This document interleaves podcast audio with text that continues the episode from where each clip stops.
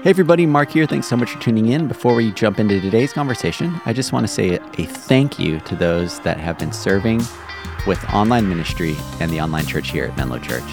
I'm so grateful to have a team full of people that are putting others before themselves, and sometimes those others are people that they will never ever meet or see in person. They're saying yes to helping change the lives of those that are not only here in the Bay Area, but those that are around the world, and we could not do what we're doing here without them. So if this is at all interesting to you and this might be the push that you need to say, yes, I want to do and get involved with a team like that, I'd love to hear from you. All you have to do is text us at 650 600 0402. So, again, thank you to those that are serving with their time, with their talents. Uh, thank you to those that are giving and for your generosity, because without that, this could not exist. And so, if this is at all interesting to you, let me know. And now let's go ahead and chat with Phil. Welcome to the Menlo Midweek Podcast, everybody. My name is Mark. My name is Jessica. As she took a big as drink of thirsty. coffee. Yep.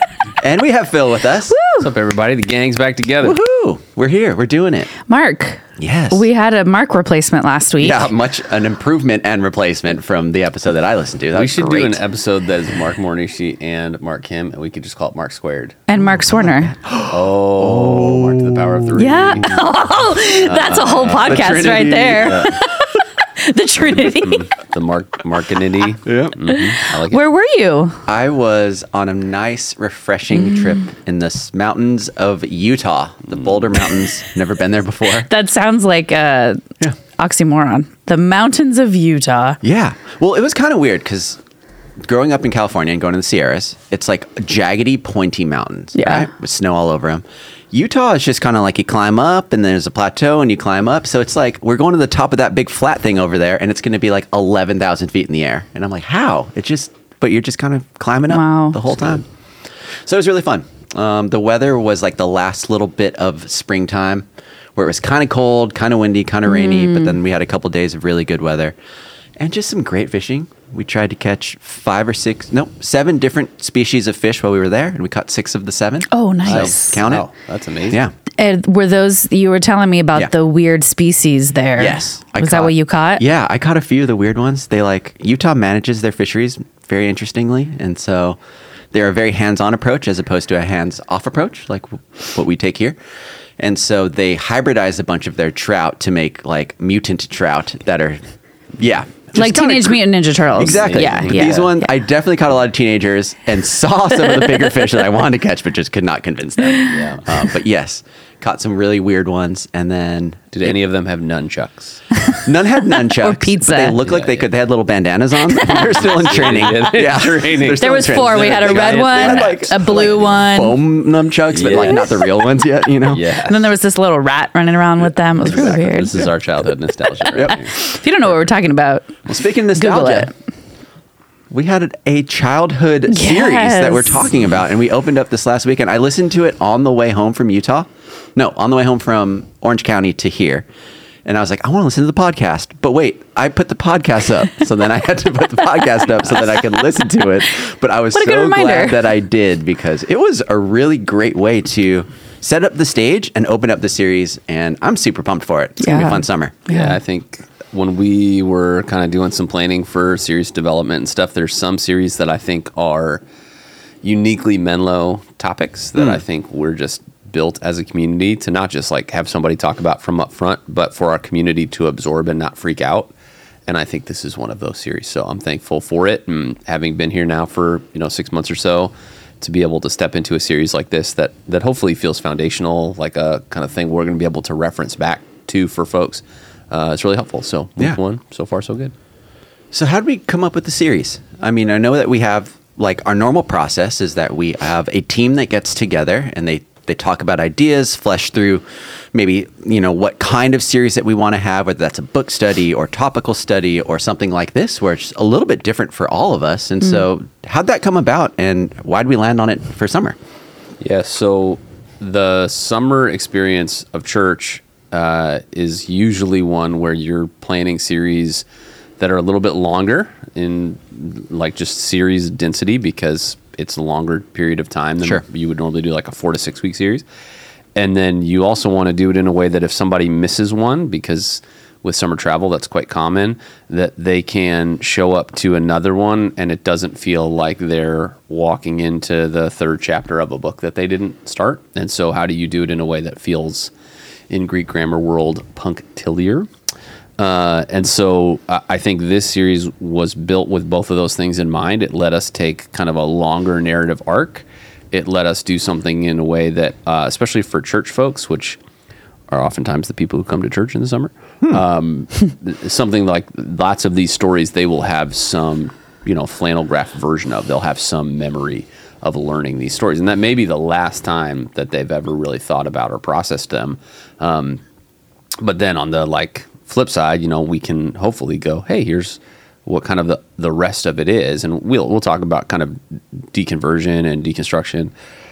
But I think a lot of that comes from just like the fact that we we grow older, but we don't necessarily grow up. We grow hmm. up, but we grow out of our faith. Mm-hmm. Mm-hmm. Um, and so, hopefully, giving people permission to acknowledge that and and take some steps to counteract it. Yeah. Yeah, I was. I have to toot my own horn a little bit because I was honored to be invited to that our big, you know, year long series planning mm-hmm. meeting, and this was one of my ideas. I have oh. been pitching this idea.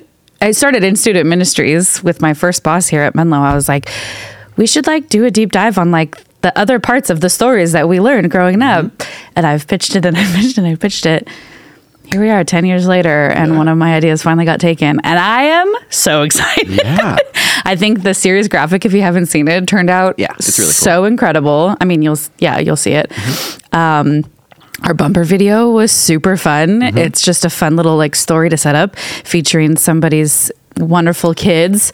Um, and it's just a, it's like it has the nostalgia feel of like if you grew up in the church in the 80s and 90s or i mean if you grew up in the church period you were taught these stories in a fun usually unique you know engaging way whether that's puppets or flannel graphs or i mean i don't even know what did they do before that pictures i mean Chalkboards, chalkboards overhead transparency. Ooh, I was a transparency guy. I was too. do That was bit. middle school using the doing the lyrics. Yep. Yep, yep. So yeah, this series is super super exciting, and uh, I think this first week was a great way to set it up and like not just we're gonna take every story and ruin it for you, but like what does that actually look like to dig into these stories and how do you do that? Yeah. Well, and hopefully with the lens that, uh, like, like I, I believe that the Bible is inspired, infallible, inerrant, in so much as it reflects the original autograph. So a lot of the, what, what that means is, uh, obviously we have lots of translations and iterations over time, but um, I, I think what sometimes happens when we do series like this is we create a series or you, you read a blog post or a book or something, and basically it's like, hey, how do we bring how smart we are to how stupid the Bible is? That's the feeling. Maybe that's just my skepticism coming to the surface, but uh, I, I think our hope is that we can help folks understand that sort of the sandbox of these conversations is much larger. That unity does not mean uniformity. That we can we can hold to an authoritative understanding of the scriptures and come to different understandings of how to understand and interpret these stories and that's okay. And mm-hmm. so hopefully that'll be permission giving for folks. Yeah. And you said earlier that Menlo is one of the few spaces in which a message series like this can exist. What what do you think makes Menlo that place? I mean, I think our church is um, uniquely positioned, right? We're in this place of uh, just a rigorous uh, nature of pursuit, kind of everywhere. Not just not just faith. I would say uh, just life in general. Somebody walked up to me after a service this weekend, and they were like, "Hey, I'm a physicist. Here's some feedback I have." And I was like, "Oh, awesome!" You know, like nobody's taking my word for it in Menlo, you know. Uh, and so you get to have just really great, thoughtful conversations. The number of people that have advanced degrees, and um, you know, for them, I think if they're following Jesus, somewhere along the way, they either decided that their faith had to sort of be quarantined in their brain where they couldn't ask these questions or it would undermine their faith, or they've done this work themselves and they're sort of wondering when the church is going to catch up because they did this already. Uh, but sometimes when they come to church, it still feels like a flannel graph version of some of these core essentials. And so, um, yeah, I, I think that's helpful. And I, and I think even kind of the unchurched community beyond us, if they walk in and we don't talk about things like this, uh, I think we just feel so culturally tone deaf that it's not helpful. So nobody's coming to church in Menlo because they have to. Everybody's coming because they're making a choice. And if somebody is skeptical to faith, um, you know, I think one of the challenges is we have this pretty even split between people that have past church experience and people who have no past church experience. Um, but both of them as adults, I think, kind of need the same thing, which is an mm-hmm. intellectually honest and rigorous mm-hmm. pursuit of faith. So, mm-hmm. Yes. And I, I loved how in the message you said something, Jess and I were talking about this earlier, a line that you used that basically said if you don't grow up or growing up with faith, do you remember it, Jess? My does Phil remember it? I think is the question. Sorry. It was growing with depth. Um, and if our faith yes. doesn't grow up with depth, That's right. We will grow out of it with doubt. Yes. yep. I love that. And because that this series isn't just about those that grew up in the church either, and you kind of acknowledge that as well, where whether you did experience this flannel graph faith or this is your first time hearing it, these questions are still relevant. And so I love how we are addressing both audiences, but also trying to deepen where we are, whether we're starting here or whether we started 10, 15, 30, 50, 70 years ago. Yeah, yeah, Yeah. And I think a big part of, I mean, for me, a big part of preaching, we talked about it before, is this kind of double barreled approach to preaching where you're constantly talking to church people and unchurched people at the same time. And, uh, you know, there are going to be some messages that tilt one way or another, uh, but being able to sort of give a nod to, like, hey, if you didn't grow up in church and this is weird, I get it. like, all right, let's keep going. Just like continuing to get people on the train with you uh, I think is super essential if uh, you want them to continue to engage in the conversation. So Definitely. I think one word that maybe you said it in your sermon, maybe not, but it's kind of a big word out there right now is deconstruction. Um, so if you haven't heard that, it's kind of like, you know, you grew up with this faith or this belief or whatever. And as you get older, you're learning a little bit more and you're kind of like, wow, there's actually some stuff that I was taught that maybe wasn't correct, or whether it was taught like the way you read the Bible or the church that you grew up in or the people that you surrounded you with, and kind of taking that down piece by piece and figuring out what the um, you know what the truth is or what the reality is so do you feel like this how do we what's a good question here how do we deconstruct in a healthy way and how does that does that relate to this series even at all 100%. Yeah. Yeah. And uh, it was kind of written with that in mind. I, I would say, um, you know, I, I, nothing's new under the sun. I read that somewhere. And I, I think one of the things that's challenging is that we live in a culture that is so quick to label things. We're so quick to be like, well, we're, we're the first ones to think about, oh, we got it. We, we know the term. And uh, I think part of that is sort of the identity politics, tribalization of our moment. And so deconstruction, I, I think, has uh, certainly become somewhat of a social contagion. Um, but, but I also think it has existed for way more than this Sure. moment. Yeah.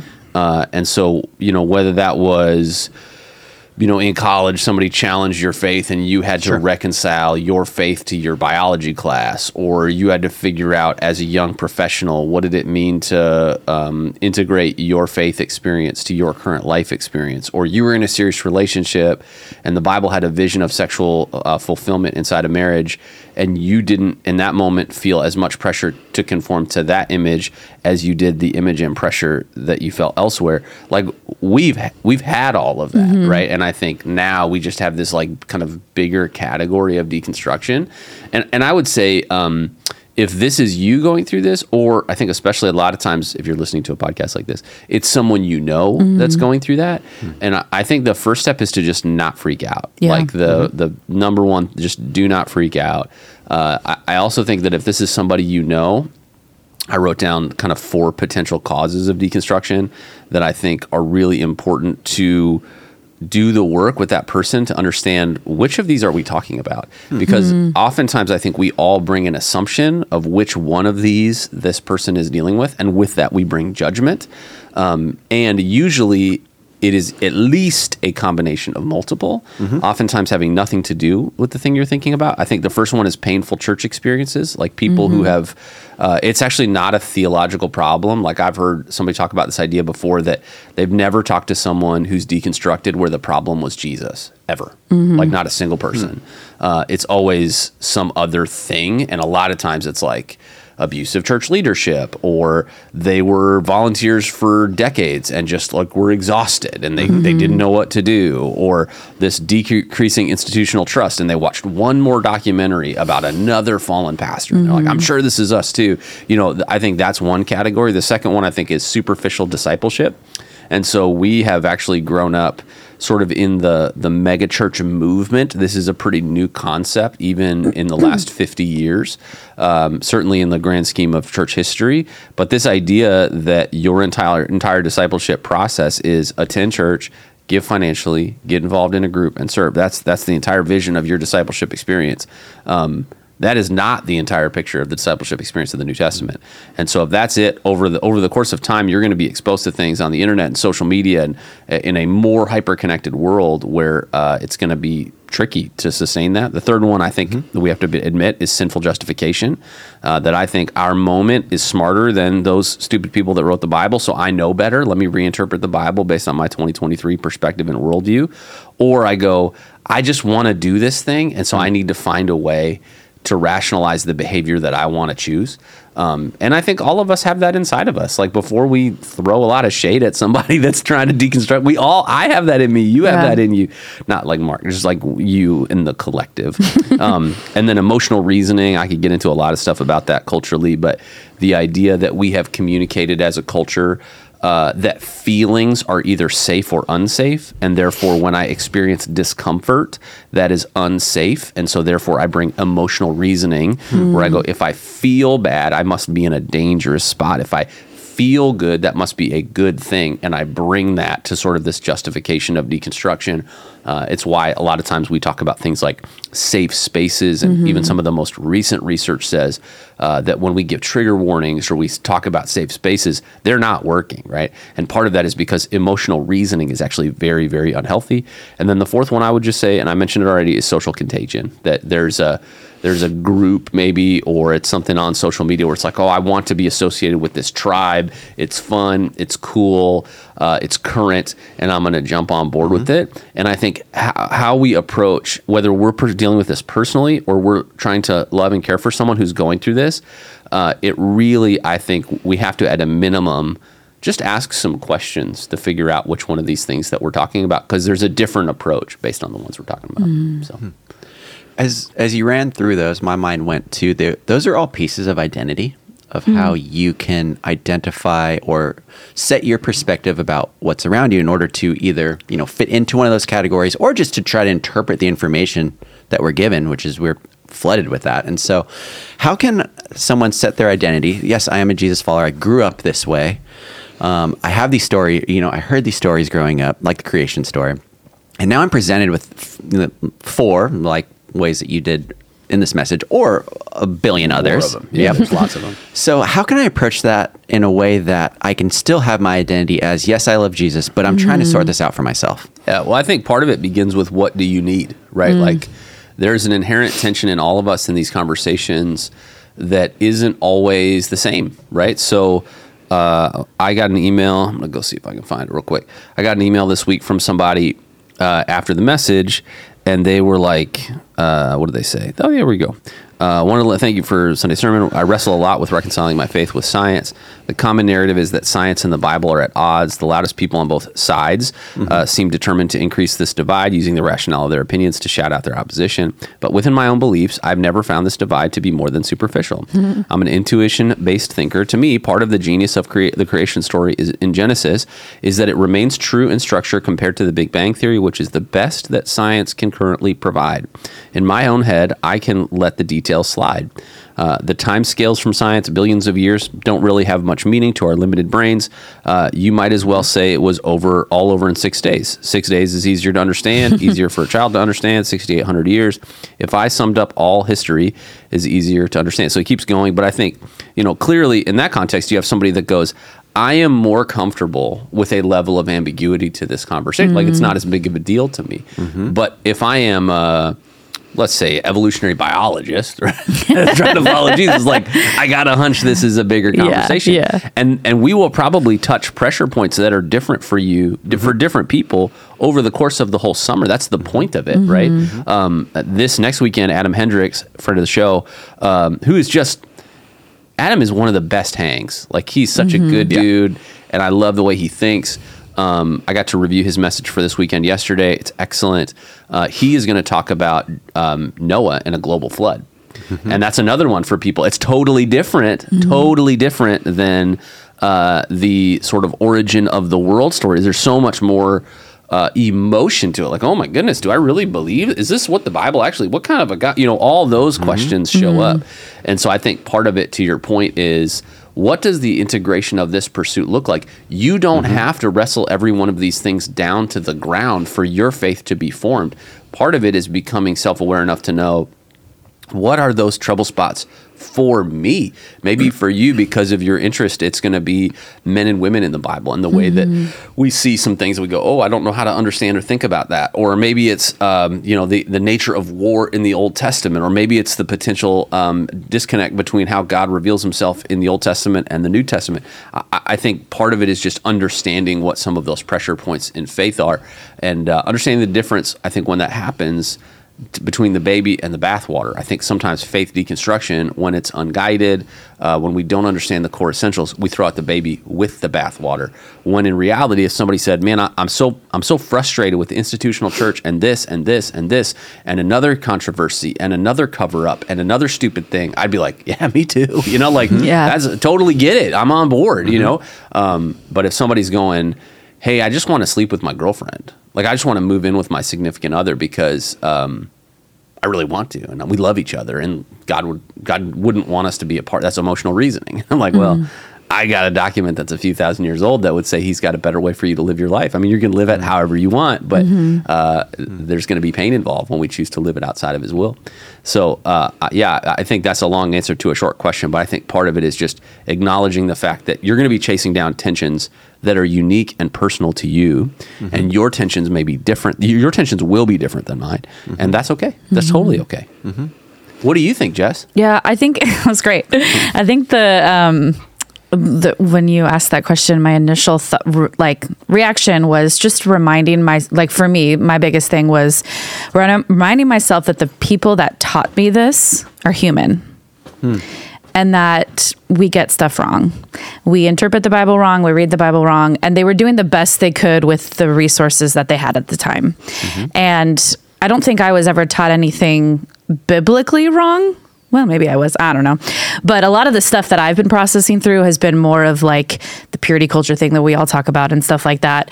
And just the way, like, that was just, I mean, it still is prevalent today in some ways, some splats. But I think it's so easy to get mad at the way things were, the way that you were taught, the mm-hmm. church that you grew up in, the mm-hmm. people that you surrounded yourself, the people your parents put in your life mm-hmm. when in reality it's like that for the most part that is what they knew and that was they were doing the best that they could.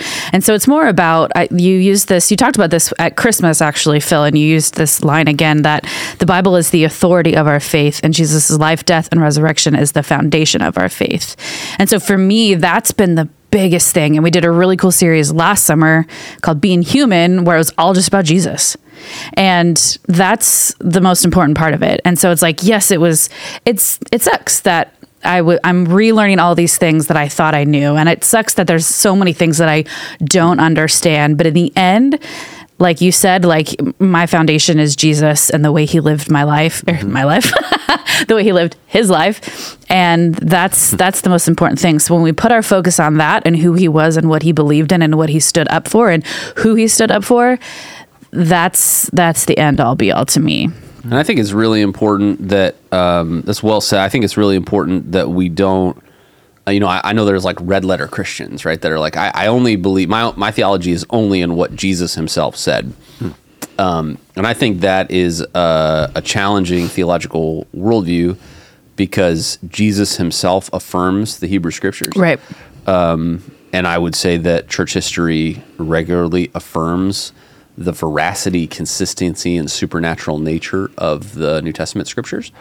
Um, so that- you know, if that's you, that's I totally get it. But I think what's what's really hard is, um, you know, I've heard it described as like a house of cards, and if the house of cards of my faith is built on a six day literal creation or a global flood, or you know, insert reference, and then I have one conversation with one person that that challenges my thinking. And my faith has to become so rigid, so ready to fight for its unique and personal interpretation. Nobody else can be right. There can be no variety or turning of, of uh, perspective. And I would argue we're seeing that on a national scale right now at a denominational level at times where you're just like you're like we're gonna we're gonna lose unity over this like we're gonna we're gonna blow up over that you know um I think that becomes really difficult when in reality, if you go, hey, the church grew at, at maybe its fastest rate in history mm-hmm. before Ta Biblia, before the 66 books that we understand as the Bible today, was even recognized. Mm-hmm. And how did it do it? Because of the testimony of a group of people that were around Jesus, hmm. and because of the fact that he came and lived a perfect life, died on our behalf, and then really did come back from the dead. That's what did it. Like that's what that's what was the catalyst. And so uh, I think understanding that as our origin. Then when somebody goes, well, I'm not sure about a global flood. I'm not sure about seven day create. Cool. Like great. Like my faith Yeah. it, it is it is not founded on those ideas. Now they are the authority for my life, and I'm gonna try and wrestle them down to the ground and grow deeper in my understanding of them. And I think hopefully this summer, what you'll discover is there are thoughtful men and women who have pursued Jesus for a long time that have answers and investigations for all of these conversations. This idea that, and, I, I didn't say this line, I thought of it after the weekend. I think a lot of Christ, a lot of non Christians today. Here's what they feel like the choice is: I can either be a smart atheist or a stupid Christian. Like those are my choices. Um, and I hope what this series reveals is that that's just not true. There are stupid atheists and there are smart Christians. You know, uh, they're not mutually exclusive. And so if it's just I need to uh, pursue that more, I think that's great. I also think what you talked about um, around this idea, Jess, of, of the people were doing the best that they could. Uh, I, I heard it described this way recently in a podcast uh, that sometimes as Christians, uh, we have forgotten in America uh, our ideas and the way we think about things is formed over time. It is. There's no way around it. And I think sometimes we think about it like they're hatched, like they're just created in a moment.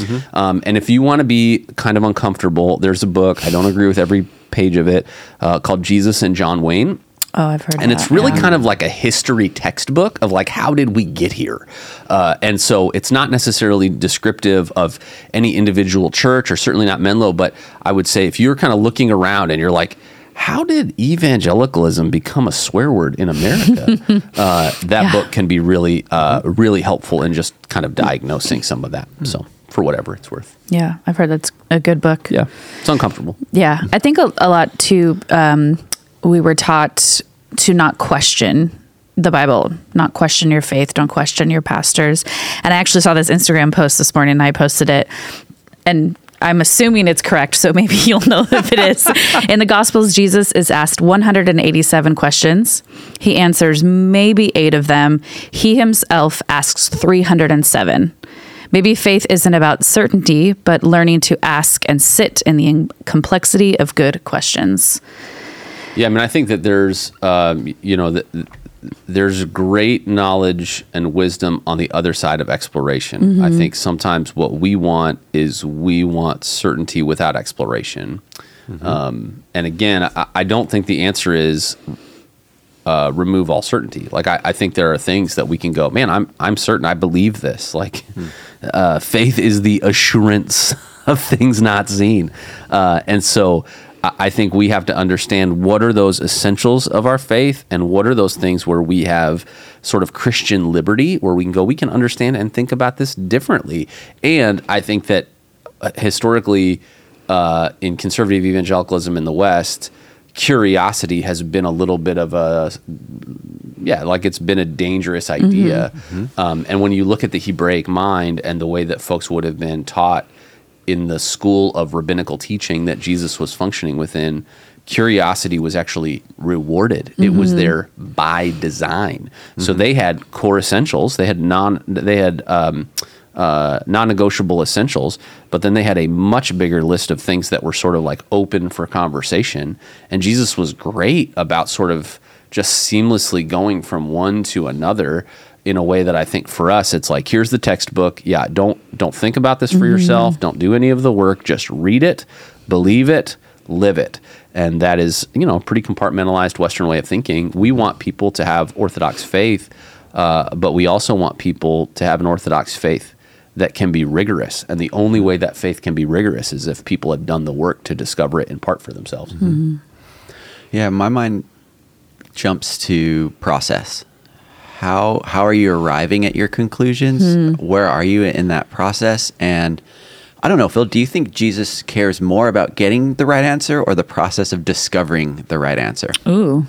Um, I mean, I think that it's not a binary. Like, I think, um, I, th- I think Jesus longs for us more than anything else to be in uh, increasingly deepening relationship Uh, with Him and with others. I think that um, you know there's there's great work of what process looks like, and I think that probably over the last however many decades, it's been an easy thing for Christian subculture to prioritize the answer and mm-hmm. deprioritize the process. Mm-hmm. I think sort of the the trendy thing right now is to prioritize the process and to be darn with the, the right answer. Um, there are right answers. like there, they actually, you know, this idea of like, I'm not sure Jesus was a literal person. That's that's a big problem, right? I'm not sure Jesus literally came back from the dead. That's a big deal. Like Yeah. inside of Christian faith, that would matter a lot. Um, but asking the question, wrestling it to the ground, man, like I want you to be able to do that. We have men and women that have been doing this work longer than any of us have been alive for literal millennia. And so uh, I just love that church history and the testimony of Jesus followers can stand up to the scrutiny. Um, so yeah, if you go, I, I just want to live into the process. Yeah, I would say that that reflects sort of a new age. There is no ending point philosophy that I think we need to be concerned about. Uh, but I think if we go, well, you don't need to process because that's dangerous. Just swallow this. Uh, I think that is a convenient Western way of usually instituting power uh, over a relationship. Yeah. So I think it, it's probably a um, a balance of both. Yeah, definitely. And this must have been a very interesting message for you to try to put together because it's very unique in the way that you've presented four different and opposing ideas to each other under the context of we're on this journey together to figure out how to have conversations around this. So, how did you wrestle through preparing for this message and how is it different than messages, let's say, from the last series? Yeah, I mean, when you, uh, I have some friends in town uh, from Colorado, and uh, they, they were like, it was like a, it was like a college class, uh, and in some ways, it kind of is. Like when Yeah. you do talks like this, um, you know, for me, if if you think about it from a preaching perspective, I actually think about services this way too. You think about it like a funnel. And so uh, the the beginning is the biggest part of the funnel. Like, how do we just get everybody here? How do we uh, try to help everybody feel like this can be a conversation that they are qualified to have, that maybe they're interested in having? And so part of the work of that gets set before I ever walk up. Right? That's a bumper video. That's graphics. That's the way the rest of the service has been stewarded. Um, and then you know going to the flannel graph talking through kind of the genesis account that is such like an all skate everybody gets it even if they didn't grow up in church they have heard those words before. Um, and then i think just acknowledging the tension uh, that exists like why are we talking about this? Uh, and then there's two main types of uh, preaching that happen. Uh, one is called inductive where you wait till the very end and you sort of release the main idea to people. The other one is called deductive which is um, here is the main idea that I'm going to keep telling you over and over again. That's more the type that I lean into. And so that line, who matters more than how and why matters more than when, that I said a few times and then I slowly expanded and, and tried to break down more and more. That's, that's, um, uh, really a, a modified form of a deductive approach. And then I tried to start with where do we all agree? Like not just Christians, but actually non Christians and Christians. This idea of Goldilocks zone and fine tuning, um, unmoved mover theory that the universe has a beginning. And highlight the fact that not like Bible history, just history history tells us that's a new concept. Like that's less than 100 years old. We've all thought that way. And the Bible's been telling us that for 1000s Mm-hmm. of years. So that's pretty cool. Like it's worth acknowledging that. Uh, and then the four views is helpful because there's great resources out there. And I try to point people to stuff if it's like, hey, if this is the most you've ever done on it and you just need a few weeks to process the last 20 minutes, cool. But if you're like, yeah, this is all beginner stuff, where do I go now? I try to give people a few breadcrumbs. Um, and I will tell people where I stand on stuff. Like, I just think people are going to guess if I don't tell them. But I also try not to strawman the other arguments. Like, I try to communicate them in a way that's equitable and kind. Uh, and then what you'll see over and over again is once we do that, once we talk about sort of the specific subject, um, we're going to go, hey, where is Jesus in the middle of this? How do we find the gospel? in the midst of this uh, Old Testament narrative. We believe Jesus is is really written through the entire Bible. Uh, Spurgeon says you should. Uh, doesn't matter what passage you're in, like teach the passage and then make a beeline for the cross. And I've always uh, really resonated with that. He probably used a, a different phrase than beeline, but you get the idea. uh, and then Adam this week will uh, he'll use some specific questions, right? I think his first question is like, is it true? Like, is this story true? And he does a great job kind of breaking down some various views there. So I think you'll see some of this type of framing um, throughout the series, and then we'll kind of consistently land at what do we do with it. And hopefully, the Lectio Divina work will also help people both in a service and in their personal lives uh, think about these stories in ways that they haven't before. Yeah. Can you talk a little bit about that Lectio Divina and our, our Yeah. resources Yeah. for this series? For sure, yeah. So if you go to uh, menlo.church slash the rest of the story, uh, you'll find kind of all the resources as they uh, exist for the series now. And if we add anything over the course of the summer, uh, including specific passages to uh, try this Lectio Divina uh, spiritual practice with. Um, and kind of a write up of it. But think about it. Uh, I talked about it this weekend. Think about it um, like the difference between information transmission, which is sometimes the way our prayers can become reduced down to, uh, versus sort of spiritual teleportation. That's overly reductionist, but uh, everybody does it a little bit different. Um, but like this weekend, you know, I tried to go, hey, like let's take ourselves for a moment actually into the text, right? And it's a little hard to say what did uh, a formless and void universe smell like. That's a little harder. but it might be um, that when uh, you're thinking about this text uh, for this upcoming week around the flood, right, and you're reading a passage and praying through it, you're envisioning yourself literally on the ark, like with mm. Noah. You're thinking about the anxiety that he is bringing to it. You're thinking about the mix of hope for the future and mm-hmm. horror for what's just happened and responsibility, right? And you're just letting the humanity of the text, the the feelings, the smells, the textures, the light, all of it kind of sort of absorb into your senses because we believe I believe that these things actually happened. And so even if you go, hey, my understanding of this text is different, cool. Like bring yourself to your understanding of the text um, and let yourself actually live into it. If you've never tried this experience of prayer before, um, it's really, I would say, it's a great way uh, to finish Bible study. So if you've never done this before, to be able to study a passage, to be able to do some work, what does this mean? What does this mean? This, and then finish that Bible study in an exercise of Lectio Divina, where you can kind of go, wow, I, I just sort of got some colors out of the crayon box I'd never used in this story before, and now I get to kind of put myself onto the page in a way that I know. And this is not narcissistic exegesis. Like we're not we're not becoming the hero of the story. We're just humbly placing ourselves as an observer in the story and then going, all right, Jesus, what did you have to teach this character, this group of people, this situation, and what are those principles for me today? Sounds fun. It can be, yeah, and I think it can Or be challenging. Yeah, I think it can be really challenging, right? I think, um, you know, one of the things that we'll talk about this upcoming week, um, you know, around, uh, I think this idea of Noah, and we see it over and over again in the Hebrew Scriptures, is a is a principle of God that we don't talk a lot about, which is God as judge.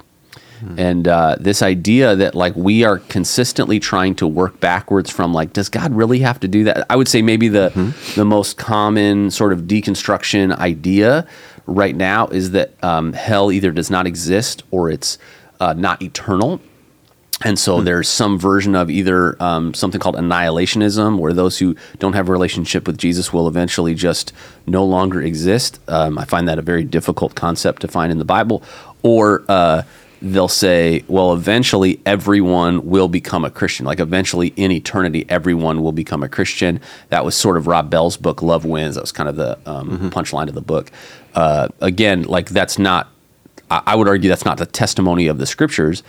I would want it to be the testimony. Of this, like Yeah. that's what I'm rooting for. But this idea of what we see in uh, in Noah of God bringing temporary, short-term judgment for long-term redemption. We see that so often in the Hebrew scriptures of like it's this big divine massive societal level plan and when we go God I wouldn't have done it that way. The text continues to respond with a, well his ways are not your ways.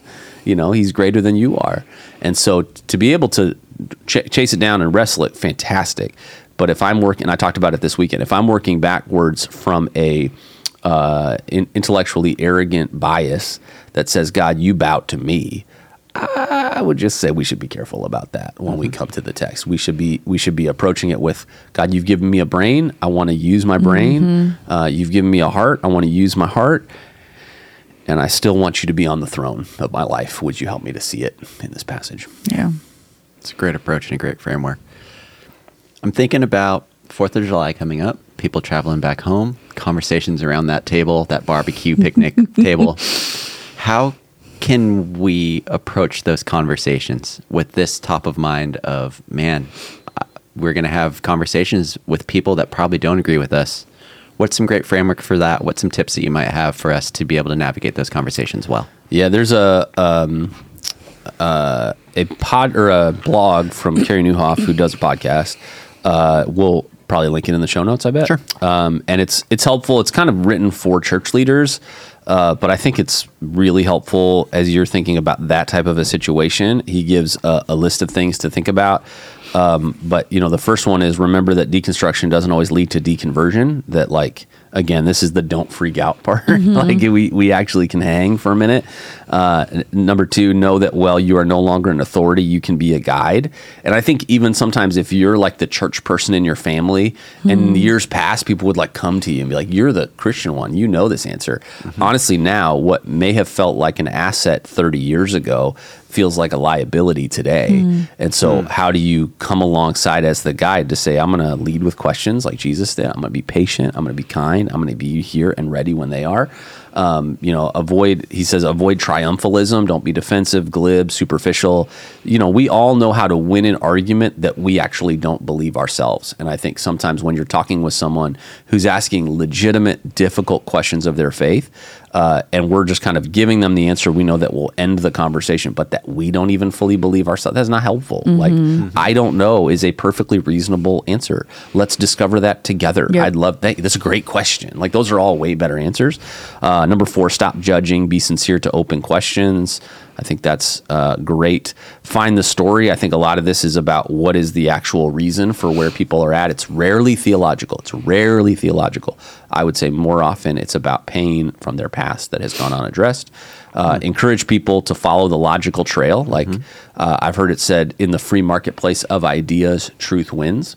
And I think deconversion can sometimes be like, well, once I've lost my faith, now I'm categorized. I am now one of those. Um, but continuing to challenge people, yeah, maybe maybe the version of faith that you grew up with is not the version of faith you're going to carry into adulthood. But don't throw the baby out with the bathwater. And so there are great books, Reason for God, uh, Tim Keller, uh, Mere Christianity by C.S. Lewis, that are that are thoughtful kind of uh, treatise on core Christianity that is not trying to beat people over the head with a narrow view.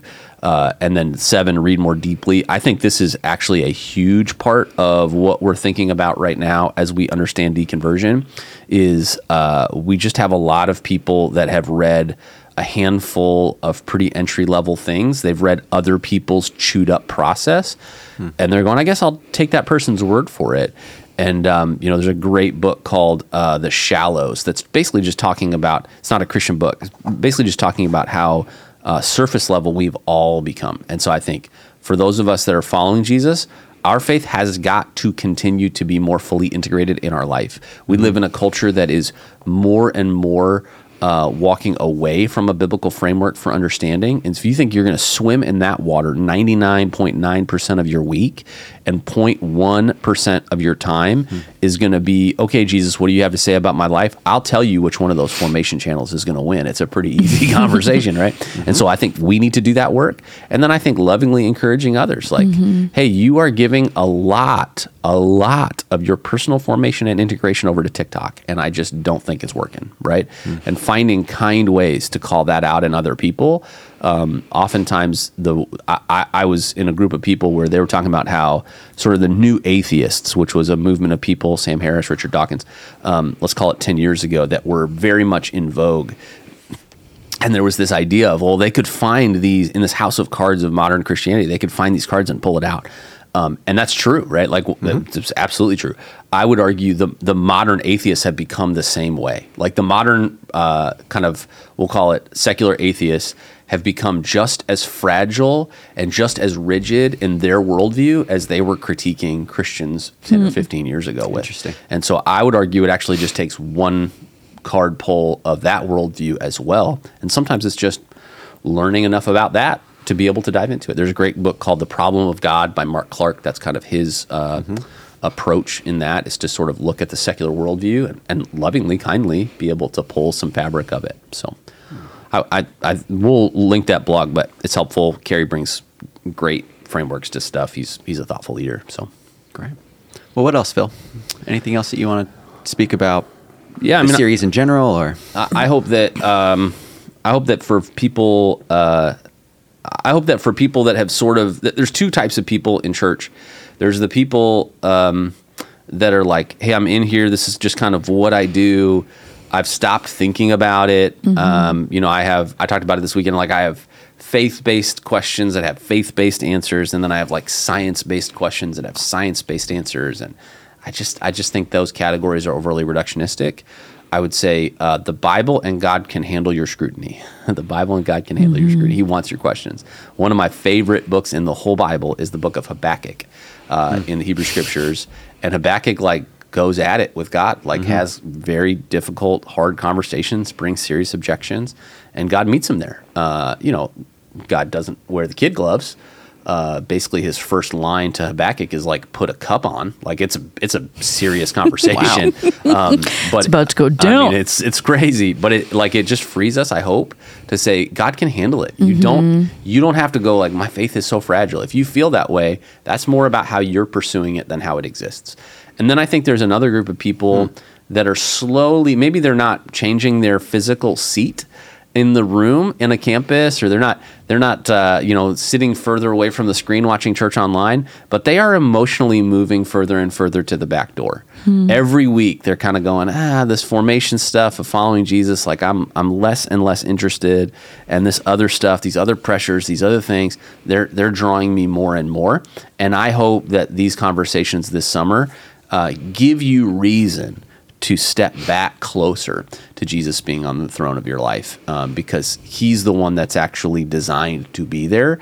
And everything and everyone else that you try to place on the throne of your life, and there's only one throne, um, it will disappoint you. It will let you down because it's not built uh, to handle who you are. You're created in the image of an all knowing, all powerful creator God.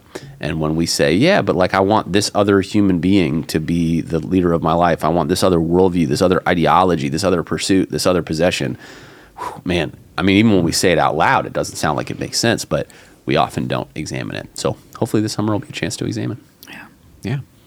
Well, thanks so much, Phil. Thanks for opening up this series. Thank you for all the work that you've done and also for giving some opportunities for people like Adam and other perspectives to go ahead and chip in as well. I'm mm-hmm. super excited for that. Yeah, yeah, we're gonna hear from Adam this summer, Cheryl and Scott. Yeah, yeah. series. So uh, I think it'll be it'll be great. Looking forward to hearing them, and um, yeah, it's a it's a fun series. It'll be a change of pace at summer, and I think it'll hopefully give us a little bit of a framework that in the summer we'll we'll be thinking about this content a little bit different to say hey, if this is going to be content that is sort of serialized, where it's not just for folks that are sitting in the room or watching on that weekend, but we go, we want this to be useful and helpful mm-hmm. as a part of the catalog of teaching at Menlo for a year from now. How do we create content in the summer that really mm-hmm. understands itself Yeah. that way?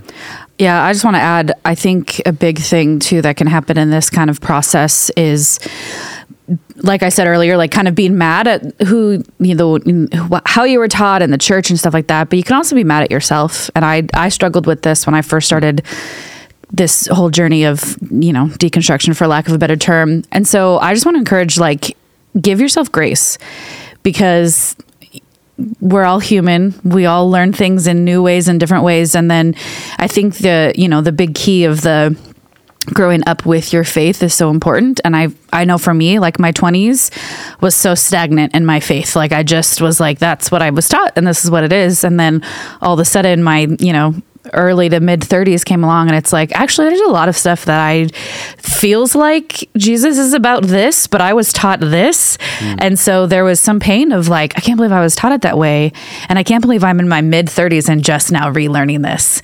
And so just yeah give yourself grace and time. And this isn't gonna change overnight. You're not going to wake up tomorrow and be like, wow, I know all these new things.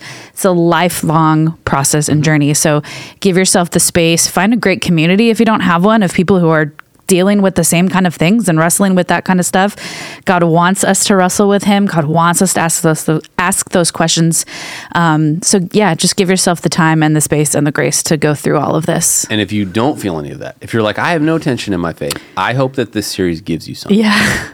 because you know we are an anti-fragile people. Like if we face challenges and we face it in community with healthy guides what actually happens is our faith and our life can get stronger. Mm. But because of emotional reasoning we avoid pain and we go well Yep. I, I don't have a problem so i'll just kind of no problem just just you know, Sure. just keep swimming just keep swimming um, and i think that one of the greatest lines for that that's like a symptom of that problem i talked about this weekend from tim keller if you worship a god who never disagrees with you you may just be dis- uh, worshiping an idealized version of yourself I, I think that is such an important statement Yeah. because uh, for a lot of us, we, I have no tension in my understanding of God. Like you should, You- there should be some Yeah. inherent tension. Like I wouldn't do it that way, God. That should be a part of uh, fallen humanity exploring a perfect and universal. or, That's uh, exactly it. God. Like you're not God in Right. your mind cannot even begin to grasp God's mind. Correct. And so you have to there is tension no matter what. Yep. Yep. Yeah. I'm thinking of Jesus in the garden and how he experienced tension in that moment too. Right. Yeah. I mean, sweating blood. Mm-hmm. Yeah. That's Yeah.